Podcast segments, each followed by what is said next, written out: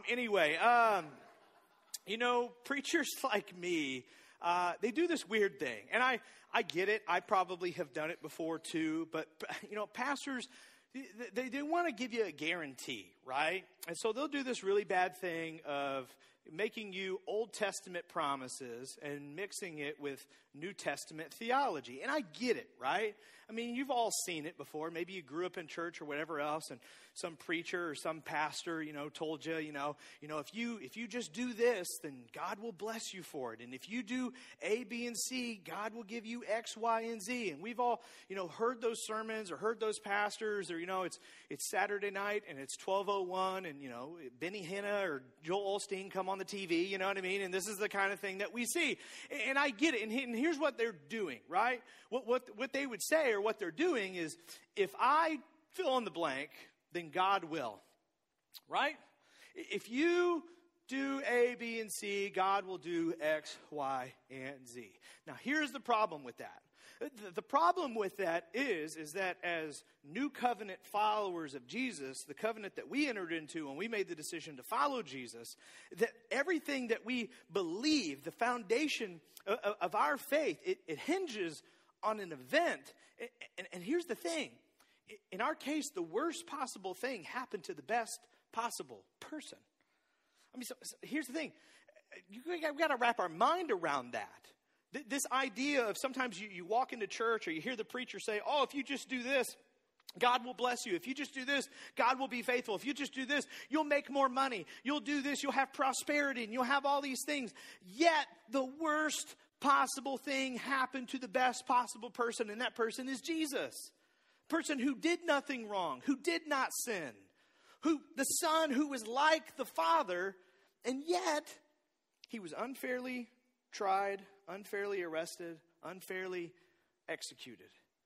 And so here's the, the tension, right? The thing we have to wrestle with as Christians, and maybe you've asked yourself this question before. If God didn't spare his own son to get the job done, what can we expect from God? If you just walked in here today, if this is your very first Sunday, we are so glad you're here. Welcome uh, to Anchored Hope Church. We're glad you're here for, for Tay Tay's boyfriend's special celebration, you know. Uh, and we, we would love it if you'd stop at our Welcome Center. We have a gift for you on your way out. But you know, th- we've been in the middle of this series, and this was not the planned series. We were supposed to be in the middle of a series called Winning, subtitle How to Win at Life. But you know, we've had a lot happen in our community, and maybe that's, that's you.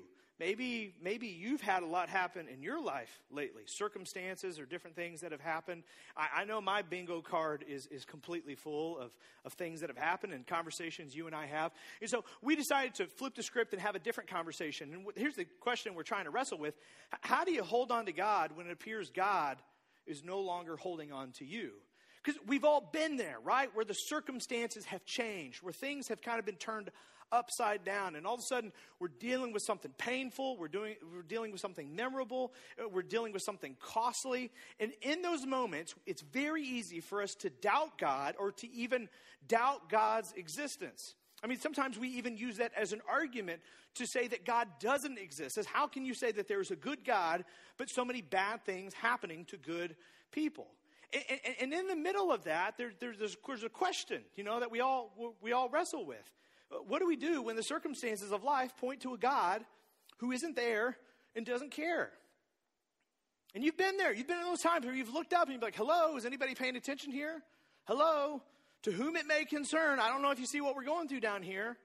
And because of preachers, like I just talked about, some of you, you grew up in a context where this, this preacher or the person in front of you, they told you that if you would just do X, Y, and Z, you would earn God's favor. You would earn God's blessings.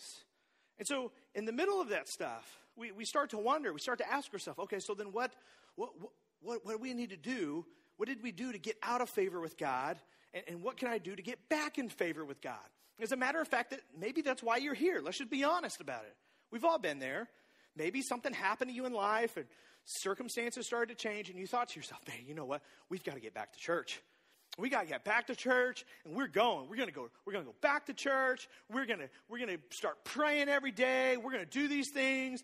I'm going to read my bible. Where did i put that thing? Uh, and then you know you're like man i'm going to start doing all these things. I'm going to tithe. I'm going to serve. I'm going to sacrifice for god. And then i'm going to get back in god's blessings i'm going to earn it back i know exactly what i need to do just just got to rub that genie the right way right and this is another thing right this also leads to another question we've had and this is not so much how to get back to God, but we've, we've asked this about God. Why, why is God blessing everybody else? You ever been there? Like, why is God blessing everybody else? All the single people in the room. You've been in those seasons, we've been in those seasons before. Maybe you're single now, maybe you were single in the past, and you thought, why is God hooking up everybody but me? You know? Like, why is, why is God matchmaking everybody else but me? Maybe, maybe you've started a family, you've gotten married and you really want to start a family. And you never have those seasons of life where it feels like everybody's getting pregnant but you, right? And you're like, God, God, hello? Why is everybody getting pregnant but us? Like, you know how badly we want this. You know how bad we've prayed for this. Why is God blessing everybody else with a family but me. Or maybe even in your career or a job, and you, you know, you've seen other people, man, they just take off in their career. They find purpose in their job. They, they start something and they, they're doing so well and they're wealthy and they're healthy. And you're like, um, God, like, could you show me, like, what's your plan for me? What's the great career move that you have for me? What am I, what am I supposed to do with my job? Like, why is everybody's life so fulfilled but mine? And then let's be honest, okay? Now, this is just between you and me, okay? But you know, too, you've, you've had some a personal conversation with God too, because in, in, the back of that conversation, we won't tell anybody you've done this, okay? But in, in the back, you've also said, God, like, I deserve it more than anybody else. Like, you're, God, you're allowing everybody else to get pregnant, but you're allowing some people who are bad parents to get pregnant.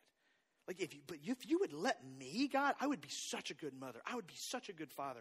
God, you know, everybody else is just matchmaking and stuff, and I see how they treat each other. I tell you what, God, I would be the perfect husband. I would be the perfect wife. I would never take anybody for granted. If you would just bless me, stop blessing them, and would you start blessing me, you know?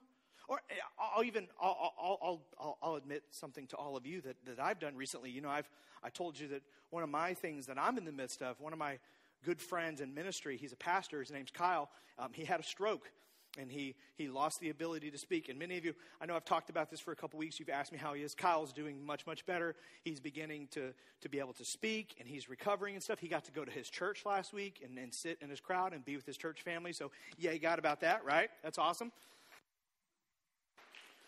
So, that, but, but I'll admit something to you. You know, when that happened to Kyle and stuff, I, you know, I, sat at my kitchen table and I said, you know, hey, God, you know, I know you didn't cause this, you didn't do this, but like you could have, you, you could have like, you know, shields up and like deflected this and maybe like deflected it to like another preacher, you know? Because God, I know some bad preachers who should lose their ability to speak, you know? And maybe you could have just like, bing, you know, like like Jedi laser the other way, you know. I so, but, and of course, I asked God for forgiveness for that sinful thought, you know, and moved on. Uh, but you know, I, I've had those thoughts. You've had those thoughts. You know, the prophet Jeremiah he said something that we could relate to, connect, we can connect to, which is why, you know, it's still important to have the Old Testament as part of our Bible because there's little things like this that point us to Jesus that, man, when we read it, we, we feel just like Jeremiah did. Jeremiah, he, he, he, writes this. He said, You are always righteous, Lord. He does such a good job. He, he looks at God and goes, God, you are always righteous. But then he says, When I bring a case before you, but, but yet I would, I would speak with you about your justice. That's a, that's a nice biblical way of saying, God, you are so great, but I have a bone to pick with you, okay? He says, Yet I would speak with you about your justice. Why does the way of the wicked prosper. And then he says this he, he says, Why do all the faithless live at ease? You have planted them, and they have taken root. They grow and they bear fruit, and you are always on their lips, meaning they always talk a good game.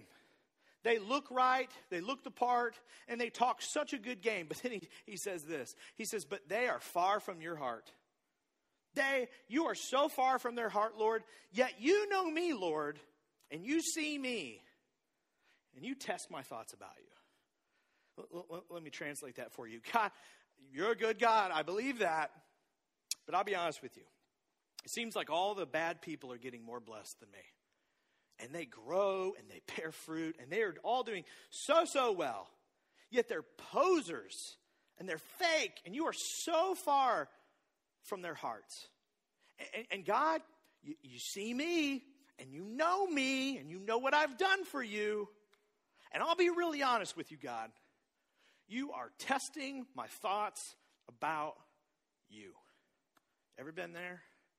You ever felt that? I think we all have at one time or another. If you haven't, you will be one day. And in those moments, we stop and we're like, come on, God, like, where are you? Like, why am I not being blessed like everybody else? Why are you blessing people more than me? People who deserve it less than me. I feel like I've, I've earned this. I mean, what do I have to do to get some blessings from you? And you know why we think like that? We think like that because of preachers like me, preachers in your life who have stood up in front of you and told you that if you do A, B, and C, you will get X, Y, and Z. And the reason, the, the, here's what the problem, what's happening there, is they're mixing the Old Testament promises of God with the New Testament theology through Jesus. And we've talked about this, right? If you if you're new here, we just did a series on called uh, Compass that was about the Bible and where the Bible came from. And, and, when you open up your Bible, there's the Old Testament and then there's the New Testament. And we talked about that word Testament really shouldn't be there. It should be Old Covenant and New Covenant. And that word covenant means agreement. See, old there was an old covenant. God came to Abraham and he made an agreement and a promise to him. And he said, if, if you will do X, Y, and Z, I will, I, I will give you all of these things. I will make you into a great nation, a great nation that will bless people, and you'll be a great kingdom, and all of these great things will happen to you. But you have to do certain things. And so he gave him 613 laws, gave them to Moses, wrote them on tablets, and they had to keep these commands. And here's the thing the old covenant, the old agreement, it was 100% based on if we blank, God will. If we do this, God will do that. And it's so important. Do not miss this because this may never, never have been explained to you before. That word we is very, very important because here's the thing it was an agreement between God and a nation, it was not an individual agreement. So if a person sinned, they did not themselves get out of favor with God. It wasn't like that. It was about what was happening at a national level, it was about what was happening at a cultural level. So, what these people would do is they would base everything off of their circumstances. Their circumstances, and this was what they were supposed to do, their circumstances determined if they were in favor with God and if God was being faithful to them. So if things were going well, if their crops were growing and the economy was good and everybody had jobs and there were no pandemics or anything like that, they would say, wow, well, the capital and our leaders must be doing a fine, fine job. Because clearly everything is operating as it should because look, God is blessing us. Look at our circumstances. However, if things started to go poorly, if there was a famine, a pandemic, if all of a sudden people started murdering each other and things started to get out of hand, they would go, Oh my goodness, what is going on at the Capitol? What is King David doing? Did he take on another wife? You know, what is King Solomon doing? You know, good grief, we, we need an election.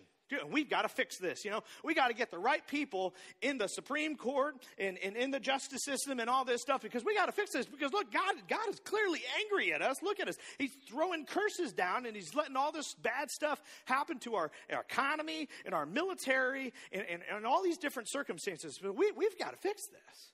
And that's what they did. That's what they were supposed to do. That's what the old covenant is. But but you and I are not under the old covenant. You and I are under the new covenant. Jesus established a new covenant, a new agreement that came with a new set of promises for us. Luke talked about this. Luke interviewed the people who were there, and Jesus himself, this is what he says. This is out of the word, out of the mouth of Jesus. In the same way, after the supper, this is at Passover, right before Jesus was taken and put on the cross. Jesus took the cup and he said, This cup is the new covenant in my blood, which is poured out for you. New covenant meaning it's replacing the old. That's how we get the word old. If you this, this week went and got a new cell phone, what would you do with the old one? Would you say, well, I got to keep this one too, you know, just in case, you know, because I, I think I need both? No, what do you do? You chuck the old one, right?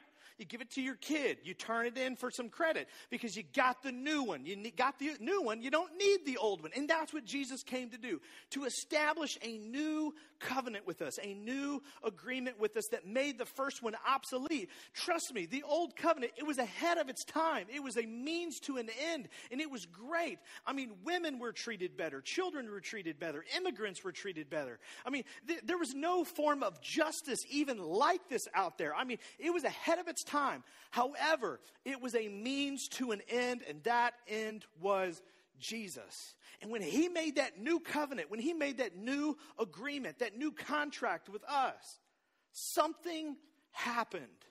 Something happened that would stop us from looking at our circumstances to determine if God was for us and God was with us. And there was an event that changed everything so that you would always know that God is for you, God is with you, and God loves you. See, here's the thing as new covenant believers, you and I, we don't look to our circumstances to determine if God is for us or with us. Do you know what we look at? We look to a single event that took place on a cross.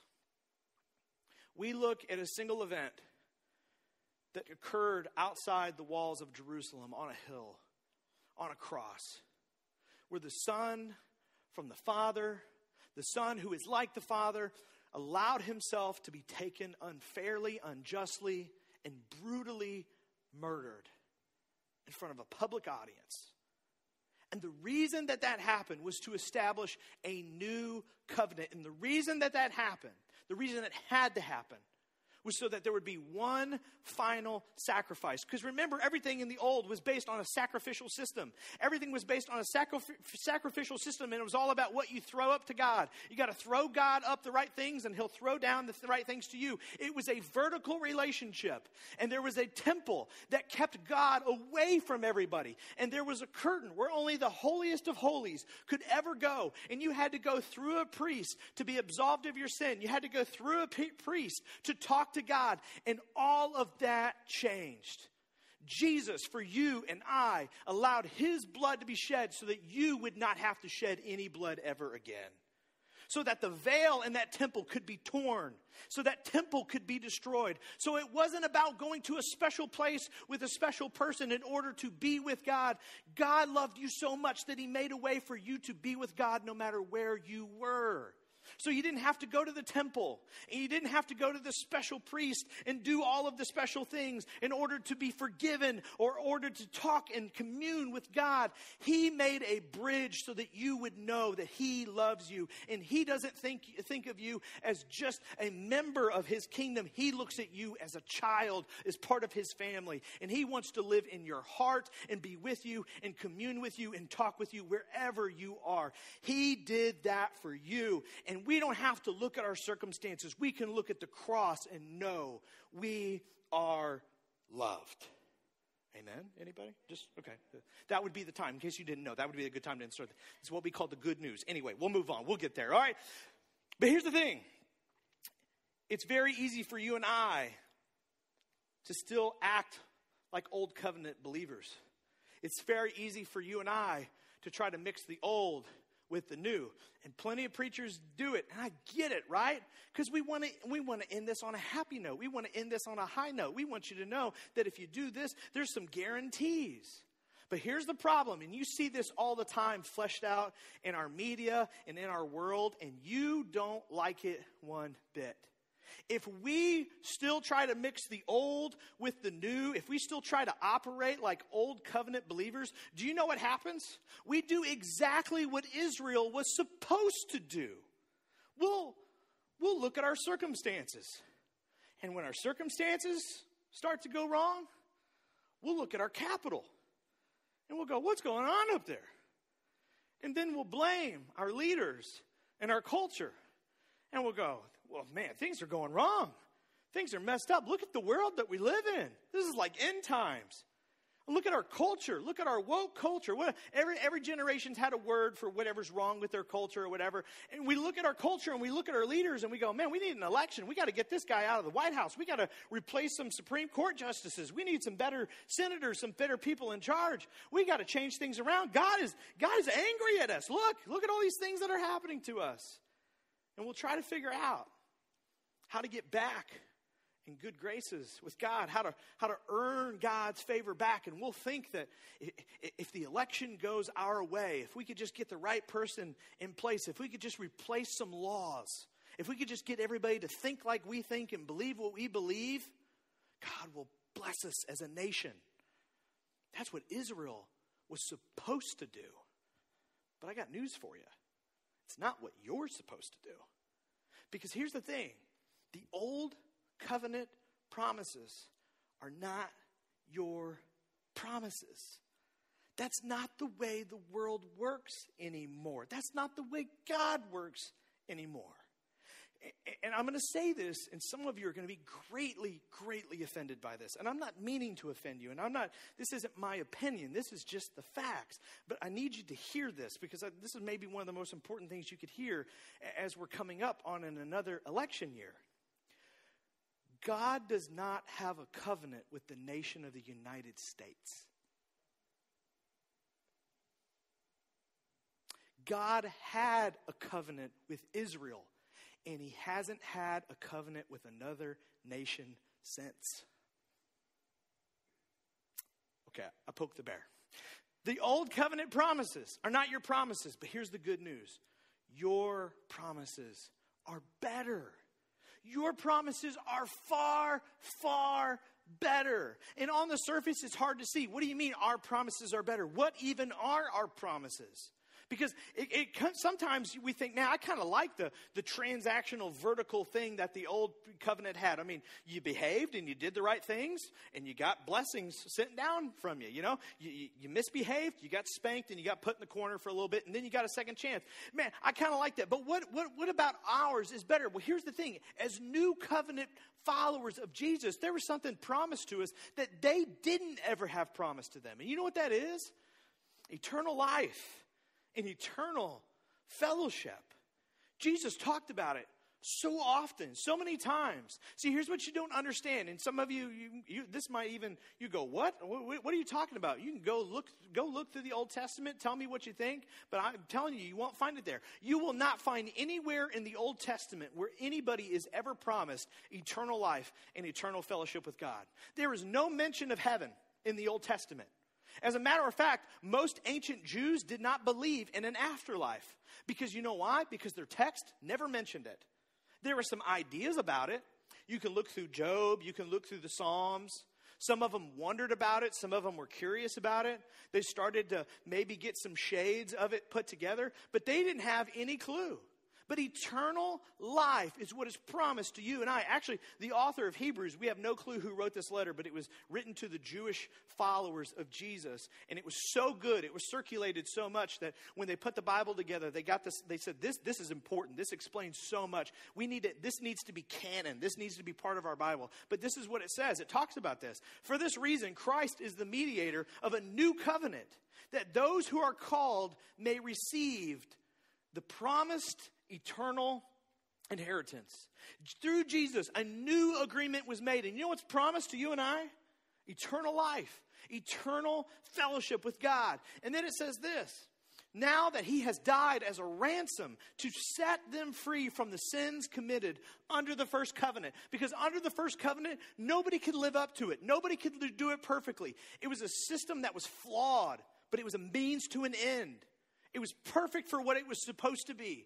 But it didn't, it didn't have anything to do with salvation, and it didn't earn anybody anything, and it never got anybody to where they actually needed to be.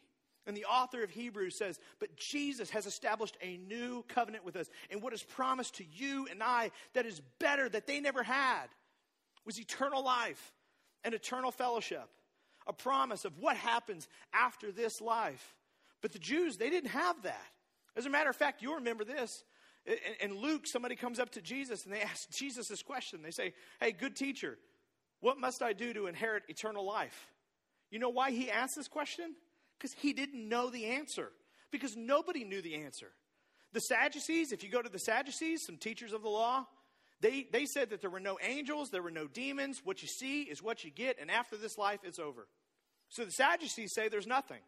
The Pharisees, they had some idea they had some theories. They would actually even debate about it outside the, the walls of the temple and inside the, the, the courtyard. They would debate about what happens to the righteous. And they could pick up some shades of it every now and then and, and, and have some understanding, but they had no clue what happened to the unrighteous. And so they debated about it. And so this man comes to Jesus and goes, Will you please tell us what happens after this life? How can I receive eternal life? That's what's promised to you. That's what's promised to I. So here's the thing if you can't find it there in the New Testament, be careful of looking for it elsewhere. Because if you go into the Old Testament, if you go into Hobby Lobby and you start looking at scriptures and promises, and you start grabbing them, go, ooh, I'm going to take some of that.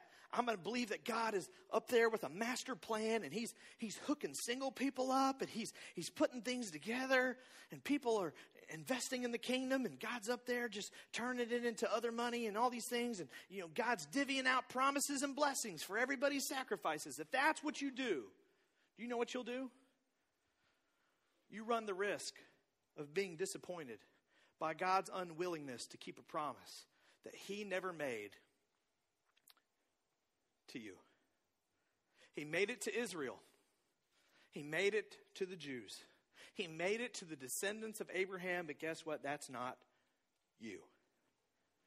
And if you do that, if you grab hold of promises, and if you think, if I do this, God will do that, you know what will happen? You'll do what Israel was supposed to do. You'll, you'll end up judging God's presence by your circumstances. You'll, ju- you'll judge God's faithfulness by your circumstances. In every election, you'll get so bent out of shape because you'll think we've got to we got to do this. We got to earn God's favor. God's angry with us. That's why the pandemic happened. That's why these things happen. And we, we got to earn God's favor back quick. Yeah, but the guy who says he's a Christian has also done some other things. It doesn't matter. He promises to do these things, and that's what matters because we as a nation, we need this. That's, that's not how it works. That's over. That's done with. God has established a new covenant with us through his son, Jesus Christ. And now you, you have something better. So then you go, well, then what am I supposed to do? When I'm going through a season where my circumstances are turned upside down, then what am I supposed to do with that? Well, the author of Hebrews addresses that. And so I want to go back. I want to talk about that. Because this is what the author of Hebrews says. He, he talks about all the people between Abraham and Jesus who, who did what they were supposed to do and, and, and were faithful, and they were rewarded for it. They're, they got everything that was promised to them. And, and there's so many people, he, he says, I don't even have time to list them all.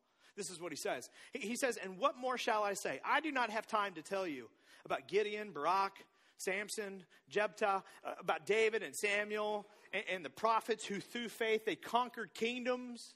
They, they administered justice and gained what was promised, who shut the mouths of lions, quenched the fury of the flames, and, and they escaped the edge of the sword, whose weakness was turned to strength, and who became powerful in battle and routed foreign armies. And you're thinking to yourself, yeah, that's what I want, right? That's what I want.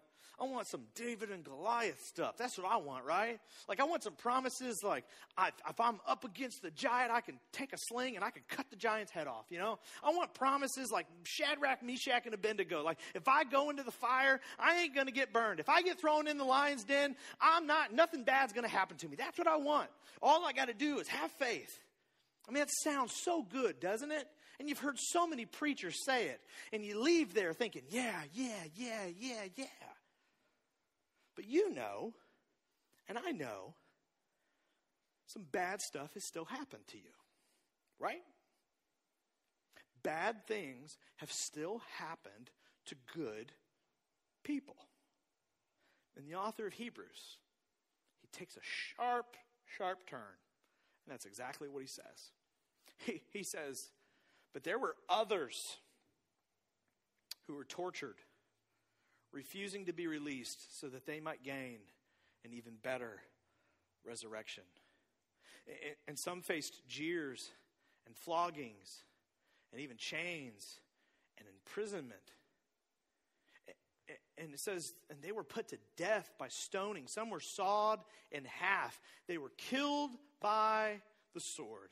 They went about in sheepskins and goatskins, destitute, persecuted, mistreated. And I can just imagine for a moment the author of Hebrews putting his pen down for a minute, maybe even a tear in his eye because he knew some of these people and he saw some of these things happen. And he's being honest with his, with his people. Which, which again, I, I, I, you can debate whether the Bible is true, and you might have some things. But you know, I'm telling you, if I were wanting to make something up to get people to be a part of my religion, I would stay with the Old Testament and tell them just do the right things, and nothing bad will ever happen to you. But this this author is saying, no, let's let's let's be honest. There have been plenty of people who would have have had faith and who have done the right thing, and bad things have happened to them, and you know that. And I know that. And for a minute, the author of Hebrews puts the pen down and he says something so honest and so real. He says, And the world was not worthy of them. They were such good people, they were so faithful. And they wandered in deserts and mountains, living in caves and in holes in the ground. And then he says this These were all commended for their faith, yet none of them received what had been promised, since God had planned something, and here it comes. He says, Here's the truth good things happen to bad people. Your circumstances, your circumstances do not determine whether God is for you or God is with you. There have been plenty of people who have been faithful because they have believed that God was up to something bigger than them and that God was not distant with them. God was for them. God loved them. They looked to the cross to know that. But even though they didn't receive what was promised to them, they understood something that God was planning something. God was up to something. And do you know what he says next? God had planned something better for us. Something better for you, and something better for me. Eternity, eternal fellowship. Something that was different than a transactional relationship. And then he says this, therefore, because of he says because of everything I've said, with everything I've said in your mind. He says, therefore, since we are surrounded by such a great cloud of witnesses. He said, with all of these people, we, we know their stories, we, we know their burdens, we know how their story ended, but, but they are watching us, they see us, they're here with us. With all of them in mind, this is what he says next. Let us throw off everything that hinders and the sin that so easily entangles us. He says, when, when you're going through something hard and those thoughts start to creep in, those thoughts start to creep in that you're not good enough, that you're a failure, that you've messed up, that God hates you, that God is angry at you, that God is punishing you. He says, untangle your mind from those thoughts. Throw that off. When you're going through something hard and you start shoving people away and you start wanting to use people you love as a punching bag and you start taking it out on your kids, you start taking it out on your spouse, you start taking it out on your customers, and you start to just kind of turn sour and you allow that poison to get into your system and affect your attitude and your mood. He goes, no, no, no, no, no, no. Untangle yourself from that. When it makes you start to doubt that God loves you and God is with you, he goes, no, no, no, you got to throw all that off. Throw it all off because it's not going to make your life better. You know what it's only going to do? It's only going to make your life more complicated. So he says, don't do that. And then he creates this, this picture for us. He says, and let us run with perseverance the race marked out for us. I, I know you can't tell this by looking at me, but I used to be a runner. Nobody laugh. I heard it, okay? I used to be a runner, and I, I, used to actually do cross country. When I was when I was in high school, I was a cross country runner. But here's the thing: I was this height, but I was like 115 pounds. Okay, this is a little bitty thing. You could blow the wind, and I would go. Okay, but I I loved cross country. I couldn't do track. I couldn't be the gerbil run in a circle over and over again. I hated that. But I loved cross country because, I mean, sometimes it was rainy, sometimes it was warm, you know, warm, sometimes it was cold, you know, sometimes it was flat, sometimes it was downhill, sometimes it was uphill. It was just always different. So I loved cross country. I, I, I loved it. And you know, the thing is about running cross countries, it's just, it always changed. And such is life, right? And some of you right now, we're all running a race. But some of you right now, you're in a certain part of the race. You know, for some of you, you're in the downhill. You know, you ever run downhill? You know, running downhill, you go faster. I mean, sometimes you go so fast you have to you have to slow yourself down, right? You're like, man, I'm going almost too fast. I gotta, I gotta slow down here just a little bit. And it's kind of even fun, right? I mean, sometimes you put your hand up and you go, wee, you know, and it's great. It's great running downhill. And some of you, that's exactly where you are on your race. Man, life is good. Your kids are good. Your marriage is good. You're killing it at your career. You're, you're being great. You're eating right. You're sleeping right. You're sleeping like a baby at night. Your pecs are popping. Your muscle, muscles are showing. You just got a great new tattoo of a, of a dragon on your back. I mean, you just got all kinds of great things going for you. You're killing it. You're Mr. Popular. You're Mr. Right. You're Mrs. Right. Everything's going good. And you are just going through life going, wee, you know. Here's the temptation for you. Here's why you have to run your race with perseverance is because of this. If you're not careful, you won't sense or see a need for God. And you'll go, man, I'm killing it so much right now. I don't need God. What do I need God for? Look at how great I'm doing. I'm killing it. I'm doing great. I'm an awesome wife. I'm an awesome, awesome husband. I'm killing it at my job. I'm killing it in the gym. I'm killing it in life. I'm killing it financially. But here's the thing you do that, you get prideful. You're going to come into a season eventually. You're going to turn a corner, and things could change in a minute. And I know sometimes it's easy to think, I don't need God right now. You know, we've all been in a small group before or in, in a thing, and somebody said, anybody need have any prayer requests? And you've gone, not me. I got nothing to talk to God about. I got nothing I need. Even though that's not what it's about, but we've all been there before. Here's the thing. You've got to run your race with perseverance. You've got to hold on to God. Because if you're not careful, you'll distance yourself from God. But others of us, Others of us, we're in another part of the race. We're running uphill in the rain. Some of you right now, you're up against a big, big hill. Some of you are in the part of your race where you're single and you're in your 20s and you're going, man, am I ever going to have anybody? Seems like everybody else is moving on with their life. They're getting, they're going to college, they're getting degrees, they're figuring out what they want to do with their life, they're getting married, they're having kids, and here I am. I'm, I'm still trying to figure out what I want to do. I've changed my degrees about three different times. I've changed my, my destination about four different times, and I'm getting pressure from my parents, and I'm getting pressure from everybody else, and everybody's looking at me, wondering what I'm going to do with my life, and am I going to ever settle down? And I'm just still trying to figure things out, and I, I feel like such a failure, and I feel like I've messed up. I feel like I'm letting somebody down, and I don't know who, and I'm mad at myself. And, and that's, that's where you are. Some of you, you're in the part of your race where you're going through a divorce. And somebody's looked you in the eye after decades of being happily married, and they just sat you down one day and they said, You know what? I don't like you anymore, and I don't want to be with you anymore. And you have no clue what you did. You have no clue where it went wrong, and you have no clue if you'll ever trust anybody ever, ever again. Some of you are in the season of your race where you found out you're going to deal with infertility.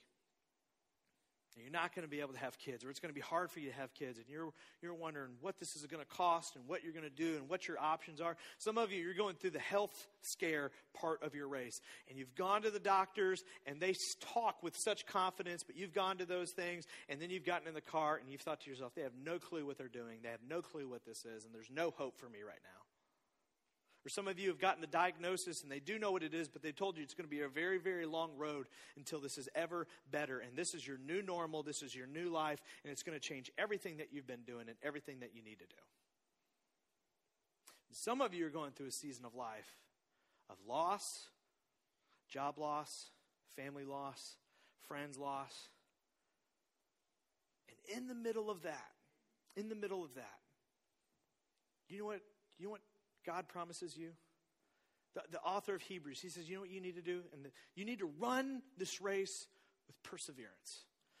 And this is what he says. He says, Let us run with perseverance the race marked out for us, fixing our eyes on Jesus, the pioneer and perfecter of faith. I remember my freshman year, there was one race in particular in Forest Park. There was a hill that they had nicknamed the Man Maker. Everybody knew the legend of this hill. It was about 50 yards long, and it was the biggest hill I've ever seen all grass. It would get wet, it would get messed up, and they nicknamed it the man maker because it just punished you, and you had to go up it twice. And there was a senior, I was a freshman, I was a senior. We were taking the bus, and they were telling us the legend of this hill. And this one senior, Chris, he took me aside and he said, Look, I'm going to run with you.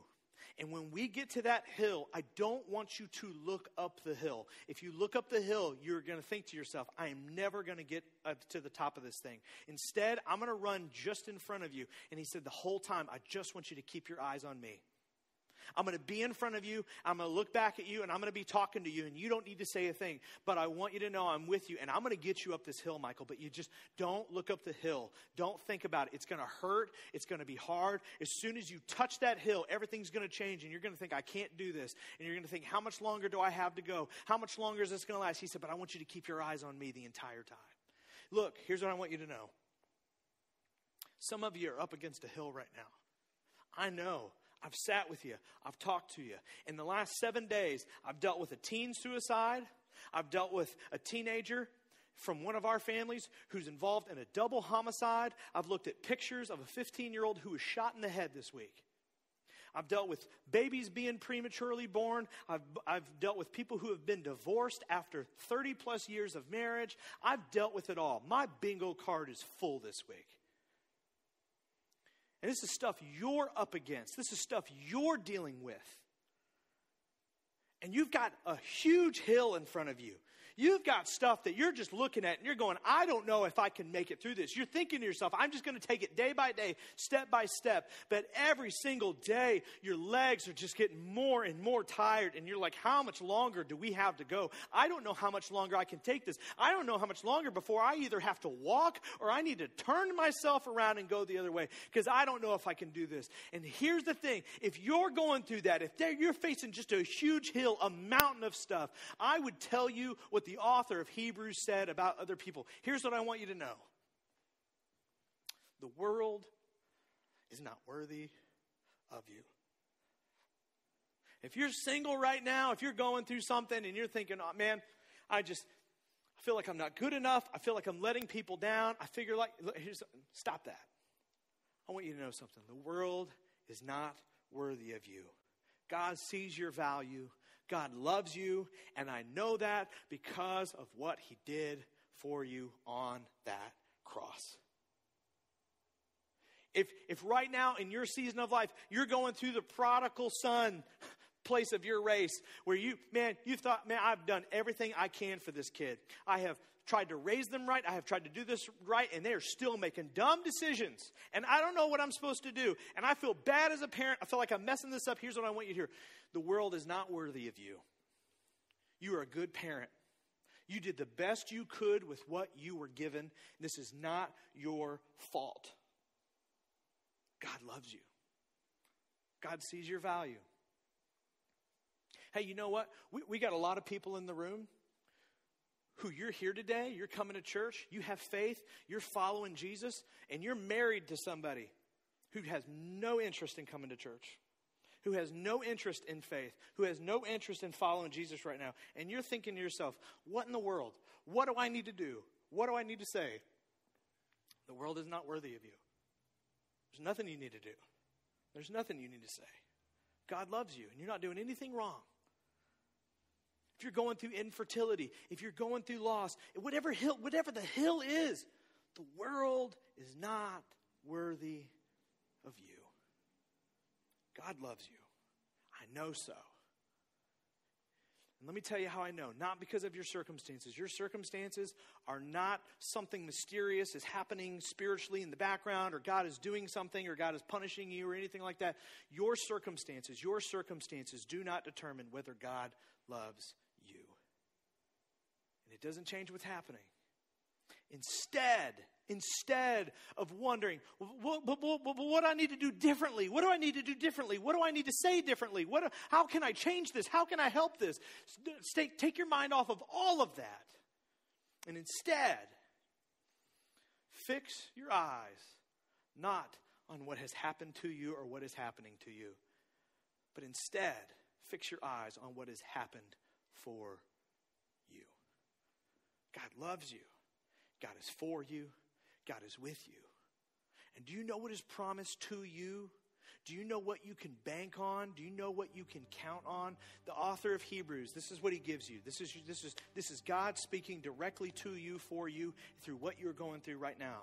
As you are looking up that hill, and, and Jesus is in front of you, going, Let's go. You and me, we're going to make it up this hill. Just keep your eyes on me. This is, this is his promise to you. This is what he wants you to hear this morning that is better than anything anybody ever received in the Old Testament or under the Old Covenant. Are you ready for this? He says, For the joy set before him, he endured the cross. Do you know what the joy was that was set before him? The motivation of Jesus, the reason he endured the cross, it was you. He had you in mind, and He had you in mind, and He had you in mind, and He had me in mind. We were the joy set before Him, and it was the reason He allowed Himself to be taken. It was the reason He allowed Himself to endure what He endured. And He took that on. And then I love this part. This is so this is so amazing. Scorning its shame. You know what that means?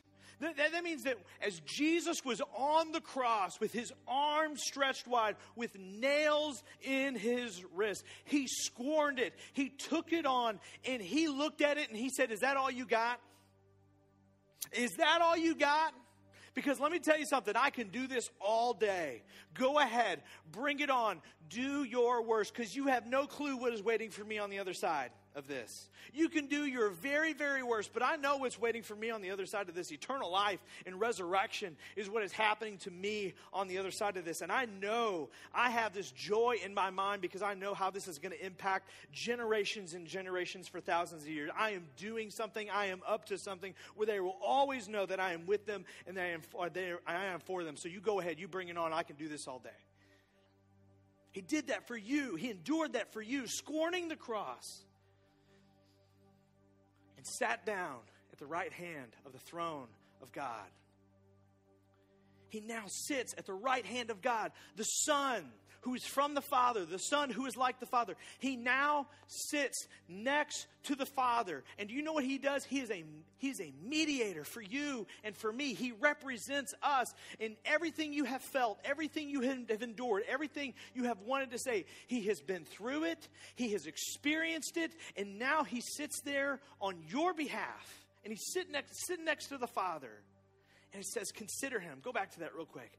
Consider him who endured such opposition from sinners, so that you, you will not grow weary and lose heart. And then he says this so let us let us approach God's throne of grace with confidence let us not doubt that God is for us, that God is with us, that God loves us. He says we can come to the throne with confidence because sitting next to the Father is the Son, and the Son knows. The Son ran the race with us, the Son was with us up the hill the entire way. And then this is the best part. This is what is promised to you. This is what He says so that we may receive. And here it is. Here's exactly what you may need today. This is exactly what you may be looking for, or this may be exactly what you need where that day in your race comes. When you come up to that hill, here's what you can bank on, and it is better.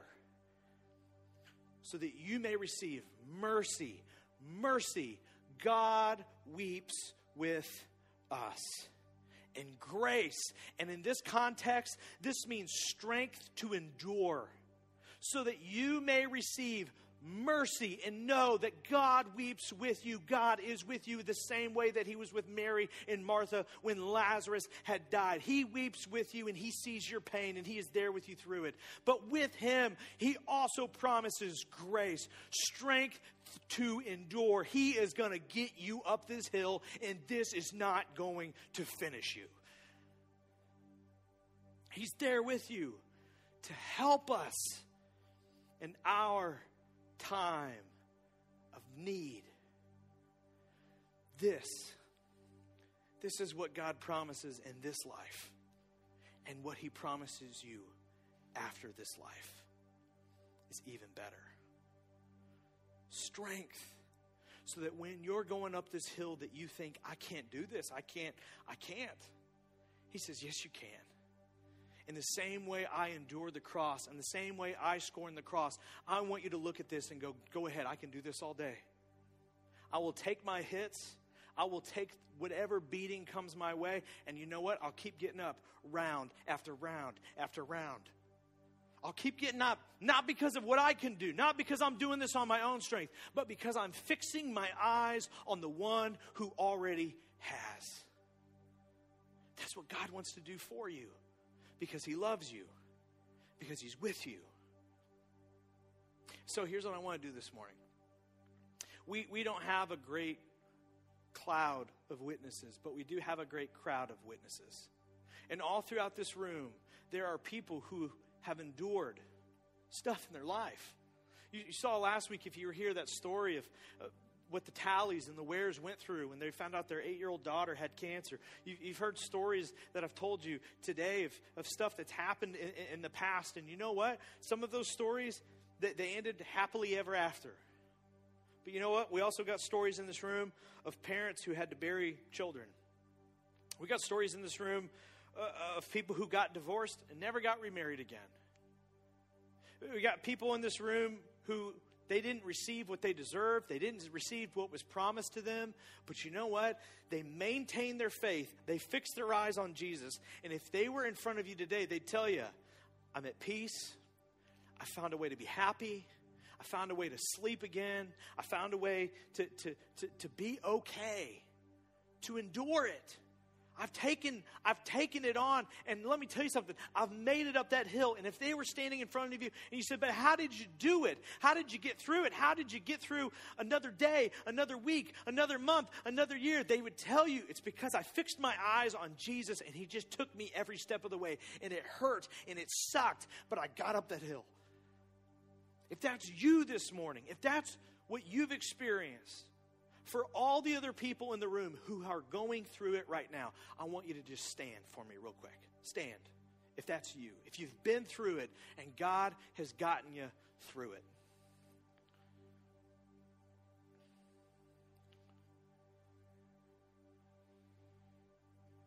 I want you to look around the room. Because all through the room, sometimes you walk into church and you think, I'm alone. Nobody's Nobody's been through this but me. My, my situation, my story is unique. Let me tell you something. Every single one of these people and some of these stories, I know them. They've been there and they felt it. And God got them up that hill. Now, for those of you in the room who are going through it right now, you have a mountain in front of you and you're going, I don't know if I can do it and I need God's help. I need God's mercy and I need God's grace. If that's you right now, I want you to stand this morning. Go ahead and stand. Now I want everybody to stand.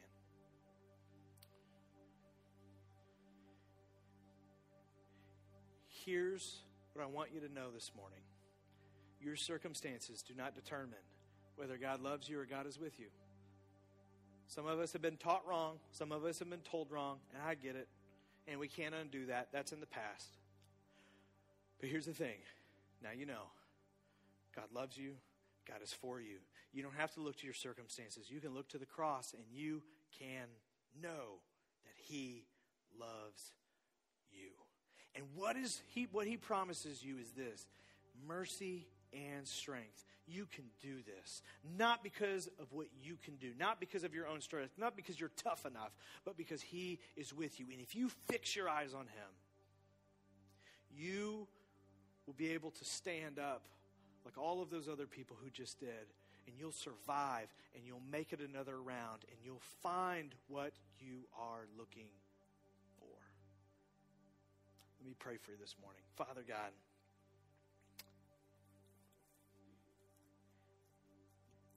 God, I know all throughout this room there, there are stories, there are mountains, there are hills. and they're big. Some of us, we haven't faced them, faced them yet, but one day we will. That's life. Such is life. We all go through it. But God, this, this morning, we turn to you. God, I know I needed this message this week. I know that when you pointed me in this direction and I read this, I thought, that's what I need, God. I, I need your mercy and I need your strength. I need to know that you're weeping with me, that you're sad with me. It's okay to be sad, but then I need your strength, God. I need you to know we're going to get up this hill together. And that's what I'm doing, step by step. And I know you're with me, and you're ahead of me, and you're just going, come on, just a little bit further. We got this. You can do this. I'm with you. Just keep in step with me. God, you made a promise to us through your Son, Jesus Christ, that when our burdens are heavy, that we can take your yoke, we can, can attach ourselves to you, and that your, your yoke is easy. Doesn't mean life gets easier, but it means we can do it. It means we can endure it. And God, some of us, we need that kind of strength this morning. So, God, we help us to put our faith in you this morning. We help us to follow you, fix our eyes on you, take our eyes off our problem, take our eyes on what has happened to us, take our eyes off trying to figure this thing out, trying to figure out what to say or what we need to do differently. No, God, we just need to fix our eyes on you and keep doing what we've been doing. So help us to just fix our eyes on you and to have faith. And God, would you help us get up this hill? We love you, God. Pray these things in your name. Amen. We're going to sing a song this morning. It's very appropriate to our message that we talked about this morning. And you know what? This is a time, maybe you just need to listen to these words. Maybe you just need to listen and just take it in. Maybe for you, this is just this is your prayer this morning. You don't know how to say it, but maybe this can just be your prayer song this morning. And maybe you just want to sing it and enjoy it. It's up to you. But I, I want you to know more than anything else this morning, I love you more than you could possibly know. And I'm for you. I'm here for it. Whatever you're going through or whatever you do go through, the reason we gather together isn't because this is a temple. There is no presence of God here to invite. There is nothing magical about me. I am no priest. I have no better connection to God than you. The reason we're here together is because in life, we need people along the way.